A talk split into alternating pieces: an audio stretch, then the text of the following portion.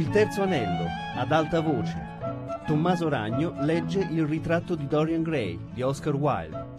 Traduzione di Benedetta Bini.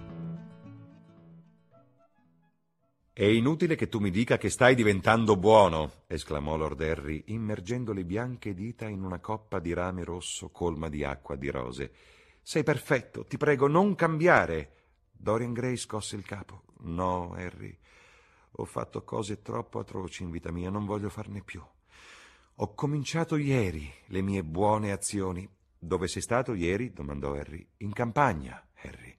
Da solo, in una piccola locanda. Amico mio, disse Lord Henry sorridendo, in campagna sono tutti buoni, non ci sono tentazioni e questa è la ragione per cui le persone che non vivono in città sono così profondamente incivili. La civiltà non è per niente una cosa facile da raggiungere. Esistono solo due modi per arrivarci, la cultura o la corruzione. La gente di campagna non ha modo di avere né l'una né l'altra e impotridisce. Cultura e corruzione gli fece eco Dorian. Le ho conosciute entrambe. Oggi mi sembra terribile che debbano sempre andare insieme. Ho un nuovo ideale, Harry. Cambierò. Non mi hai ancora detto qual è stata la tua buona azione, o mi hai detto che ne hai fatta più di una? domandò l'amico versandosi nel piatto una piccola piramide cremisi di fragoline e spolverandola di zucchero bianco con un cucchiaio traforato a forma di conchiglia. A te posso dirlo, Harry. Non è una storia che potrei raccontare a chiunque. Ho risparmiato un essere umano. So che sembra una vanità, ma tu capisci cosa voglio dire? Era molto bella e straordinariamente simile a Sibyl Vane. Credo che sia stato soprattutto questo ad attrarmi verso di lei. Ricordi Sibyl, vero? Insomma, Etty non è una della nostra classe, come avrai capito. È una semplice ragazza di campagna, ma io mi ero innamorato di lei. Sono sicuro di averla amata. Per tutto questo bellissimo mese di maggio sono andato a trovarla due o tre volte alla settimana. Ieri ci siamo incontrati in un piccolo frutteto. I fiori di melo le cadevano sui capelli e lei rideva. Stamattina all'alba avremmo dovuto andare via insieme. D'improvviso ho deciso di lasciarla un fiore di purezza, come l'avevo trovata. La novità dell'emozione deve averti dato un brivido di vero piacere, Dorian, interruppe Lord Henry. Ma posso concludere io la storia di quest'idillio. Con i tuoi buoni consigli gli hai spezzato il cuore e questo è stato l'inizio della tua redenzione. Harry, sei terribile. Non devi dire queste cose atroci. Il cuore di Etty non si è spezzato. Certo, ha pianto, ma almeno non si è rovinata. Può vivere come perdita nel suo giardino di menta e calendule. E piangere per un infedele Florisel, disse Lord Harry abbandonandosi in poltrona con una risata. Mio caro Dorian, hai delle strane fantasie da fanciullo. Pensi che questa ragazza si accontenterà mai più di uno del suo rango? Un giorno, immagino, si sposerà con un carrettiere senza arte né parte o con un contadino ebete. Ebbene, il fatto di averti incontrato e amato le insegnerà a disprezzare il marito e sarà rovinata per sempre. Dal punto di vista morale non posso dire di apprezzare molto questa tua grande rinuncia, anche se è solo l'inizio. Mi sembra povera cosa. E poi, cosa ti dice che Etty in questo momento non stia galleggiando in qualche stagno illuminato dalle stelle, inghirlandata di leggiadre ninfe come Ofelia. Questo è troppo, Harry. Ti prendi gioco di tutto e poi ti diverti a evocare le tragedie più tristi. Mi pento di averti raccontato questa storia. Non mi importa cosa mi dirai, so che ho fatto bene a comportarmi così. Povera Etty. Stamattina, mentre passavo a cavallo accanto alla fattoria, ho visto il suo volto pallido alla finestra. Sembrava un ramo di gelsomini. Non ne parliamo più e non tentare di convincermi che la mia prima buona azione in anni il primo piccolo sacrificio che mi sono imposto sia in realtà una specie di peccato, voglio essere migliore e ci riuscirò. Dimmi qualcosa di te, Harry. Cosa succede in città? Sono giorni che non passo al club. La gente parla ancora della scomparsa del povero Basil. Credevo che a quest'ora se ne fossero già stancati, disse Dorian, trasalendo leggermente mentre si versava il vino.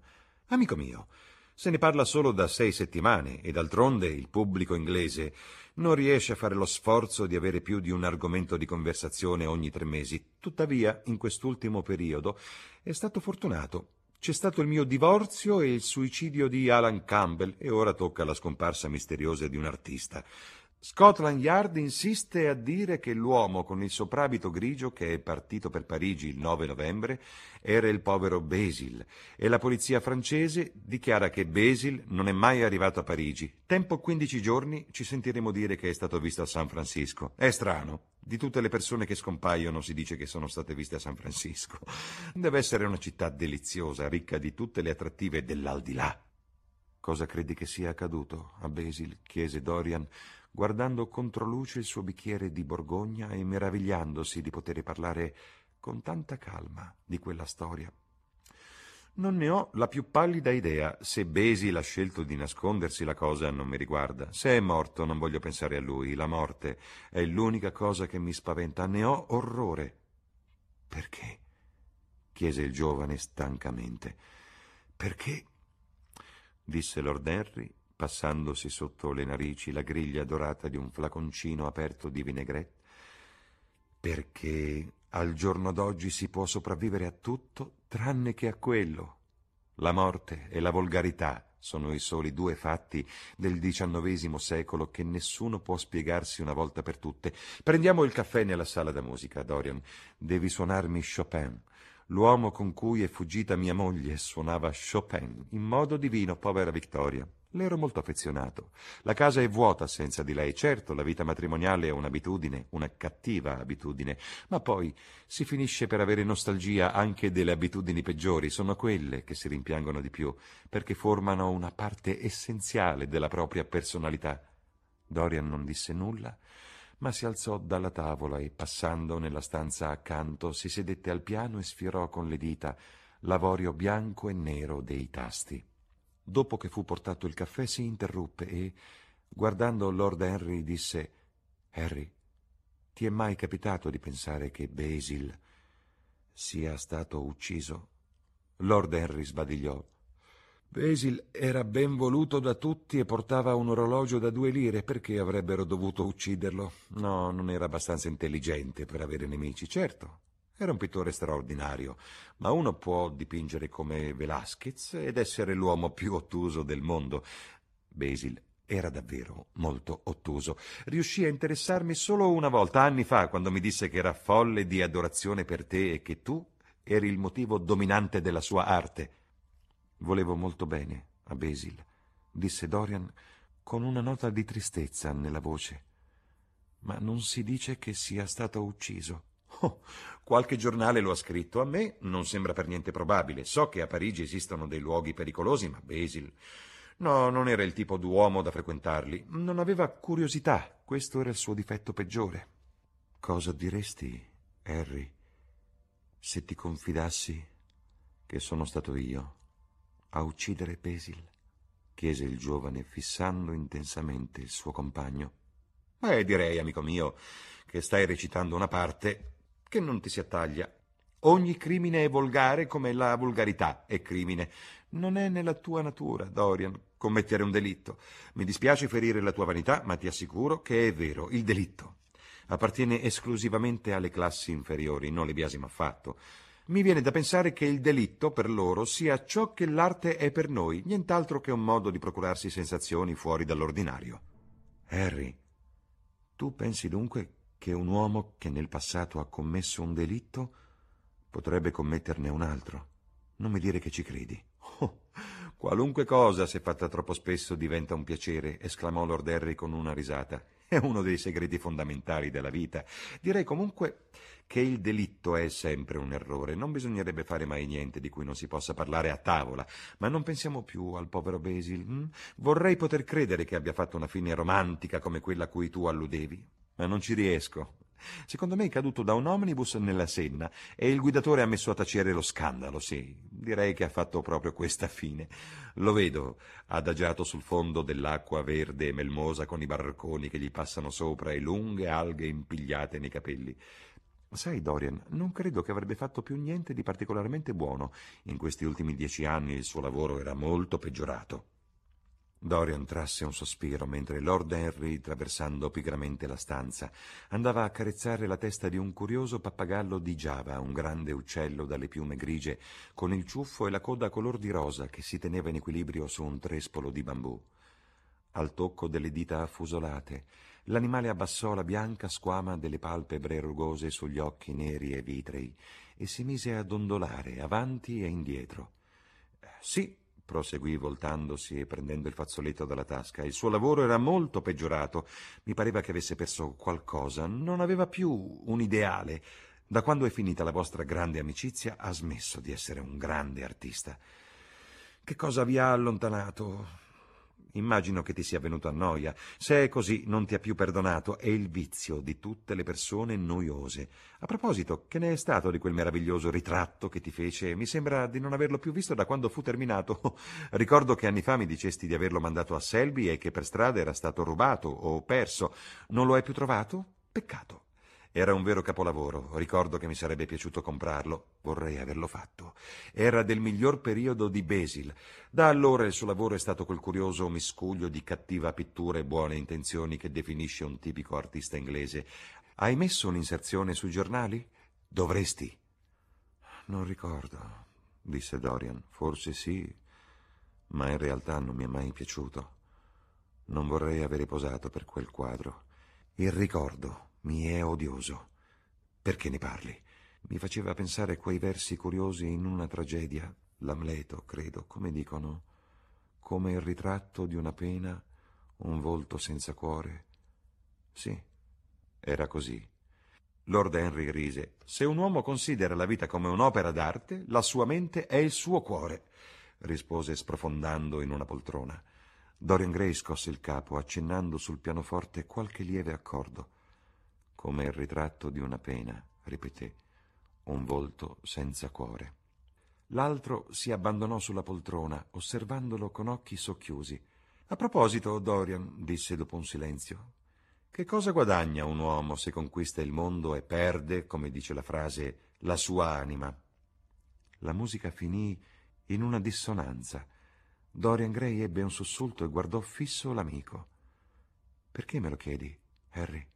Amico mio, disse Lord Henry inarcando le sopracciglia con un'espressione di sorpresa, te l'ho chiesto perché pensavo che sapessi darmi una risposta. Tutto qui. Domenica scorsa attraversavo Hyde Park e vicino a Marble Arch c'era un gruppetto di gente mal vestita che ascoltava uno di quei volgari predicatori di strada. Mentre passavo lì vicino l'ho sentito gridare questa domanda al suo uditorio. Mi è sembrato un bel effetto da melodramma. Londra è molto ricca di effetti curiosi come questo.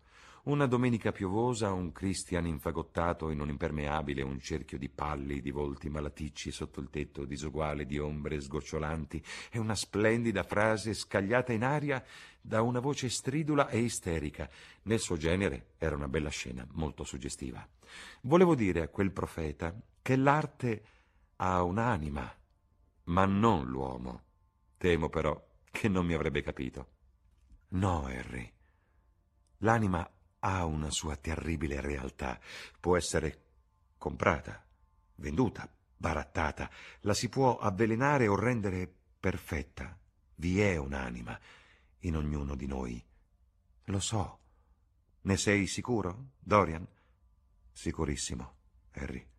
Ah, allora Deve essere un'illusione, le cose di cui uno è assolutamente certo non sono mai vere. È la fatalità della fede, la lezione dello spirito romantico. Che faccia scura. Non essere così serio. Cosa abbiamo a che fare, tu ed io, con le superstizioni della nostra epoca? No. Abbiamo ormai rinunciato a credere nell'anima. Suonami qualcosa, un notturno, Dorian. E suonando, Raccontami a bassa voce come hai fatto a conservarti giovane. Devi avere un segreto. Io ho solo dieci anni più di te e sono curvo, giallo, pieno di rughe. Tu sei bellissimo, Dorian. Non ti ho mai visto più incantevole di stasera. Mi ricordi il primo giorno che ci siamo incontrati. Eri insolente, timido, straordinario. Sei cambiato, naturalmente, ma non nell'aspetto. Vorrei che tu mi dicessi il tuo segreto per riavere la mia gioventù. Farei qualsiasi cosa tranne fare esercizio, alzarmi presto e diventare una persona per bene. La gioventù? Niente la uguaglia. È assurdo parlare dell'ignoranza della gioventù. Le uniche persone la cui opinione ascolto con rispetto sono quelle molto più giovani di me. Le vedo camminarmi davanti. La vita ha rivelato loro le sue ultime meraviglie quanto ai vecchi. Io li contraddico sempre, lo faccio per principio. Se chiedi loro il parere su qualcosa che è accaduto ieri, ti ripetono con sussiego le opinioni correnti nel 1820, quando la gente portava le calze lunghe, credeva a tutto e non sapeva nulla. Che incanto! Questa musica. Mi domando se Chopin l'abbia composta a Maiorca con il mare che gemeva intorno alla villa e gli spruzzi salmastri che si infrangevano contro i vetri che meraviglia romantica. E che fortuna che ci sia rimasta un'arte che non è imitativa. Non ti fermare, Dorian. Voglio musica stasera. È come se tu fossi il giovane Apollo e io, Marsia, in ascolto. Ho delle mie tristezze, Dorian, di cui perfino tu non sai niente. La tragedia della vecchiaia non è l'essere vecchi, ma continuare ad essere giovani. A volte mi stupisco della mia sincerità. Dorian, come sei felice, che vita splendida hai avuto. Ti sei inebriato di tutto, hai morso l'uva a piene labbra. Niente ti è rimasto nascosto e per te è stato come il suono della musica, non sei stato toccato, sei sempre lo stesso. Non sono lo stesso, Harry. Sì, sei lo stesso. Mi domando come sarà il resto della tua vita. Non sciuparlo con le rinunce. In questo momento sei perfetto. Non fare niente che ti renda incompleto. Ora sei senza incrinature. Inutile che tu scuota il capo, lo sai. E poi non ingannare te stesso, Dorian. La vita non è governata né dalla volontà né dalle intenzioni. La vita è una questione di nervi, di fibre, di cellule costruite lentamente in cui il pensiero si nasconde e la passione nutre i suoi sogni. Puoi anche immaginarti al sicuro, pensarti come un essere forte, ma la sfumatura di colore in una stanza o nel cielo mattutino, un profumo particolare un tempo amato e che porta con sé sottili ricordi, un verso da una poesia dimenticata e ritrovata per caso, la cadenza di una musica che da tanto non suoni più, ti dico, Dorian, che è da queste cose che dipende la nostra vita. Vi sono momenti in cui il profumo dei lilas blanc mi assale improvvisamente ed io rivivo il mese più strano della mia vita. Vorrei poter fare cambio con te, Dorian. Il mondo si è scagliato contro noi due, ma ti ha sempre adorato e sempre ti adorerà.